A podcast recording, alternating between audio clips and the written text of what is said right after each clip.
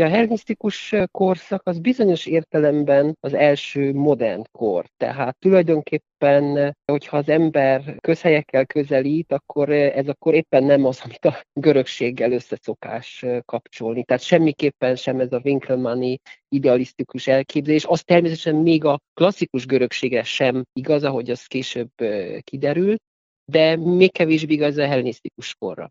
A hellenisztikus kor elképesztő módon modern. Tehát, hogyha valami melbevágót akarok tőlni az elején mondani, persze ez is csak féligasság lesz, de azért minden féligasság félig legalábbis igaz.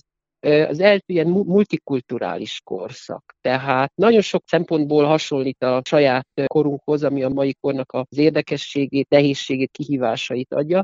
Tehát azt kell elképzelni, hogy egy görög nyelvű és görög kultúrájú közösség teremtődik a történelem viszontagságai során. Hát ugye Nagy Sándor eljut Egyiptomba, és ott görög kultúrájú irodalmat alapít, de hát ott már ott van egy több ezer éves egyiptomi, autochton egyiptomi kultúra, más nyelvvel, más kultúrával, és ennek a két kultúrának meg kell tanulnia egymással élni. És rendkívül érdekesek azok a stratégiák, amelyeket ők erre kidolgoznak, és ezekből lehet, lehet tanulni. Nem kell feltétlenül ezeket követni, nem is biztos, hogy alkalmazhatók a mai korban, de mindenképpen megismerésre érdemesek. Milyen összefüggésekre mutat rá egyébként ebben a kötetben? Hát részben az eddig elmondottak alapján, másrészt ugye ez, ugye a könyv végül is ezt a címet kapta, hogy Költészet és hatalom, egy kis műhertitkot elárulhatok. Én ezt eredetileg Költészet és tudomány címet akartam javasolni, tehát magam kis világából indultam ki, a kiadó aztán ezt izgalmasabbnak találta.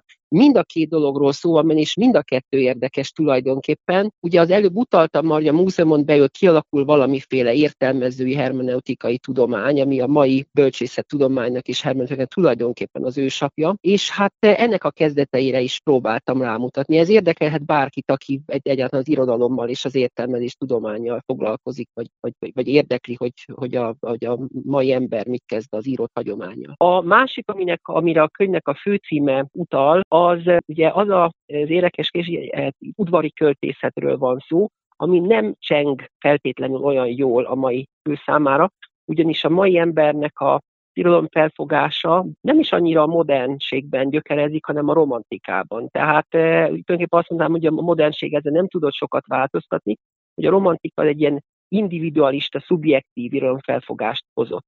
Na most ez korábban teljesen más volt, egészen a barokk korig. Tehát tulajdonképpen az ókortól a barokk korig teljesen legitim az udvari költészet, de ez nem az a szervilis, totalitárius rendszereket kiszolgáló költészet, amit esetleg mi gondolhatnánk, hanem ezt a legnagyobb költők, a legkivételesebb alkotók művelték, tehát értelemszerűen magas színvonalú volt, és azt különbözteti meg egy ilyen epigón, nem tudom milyen költészettől, hogy míg ez utóbbi esetben ugye a teljes egyértelműen az állítás és a tagadás mentén rendezhetők el a költők állításai, tehát vagy támogatjuk, vagy ugye tagadjuk, vagy írjuk.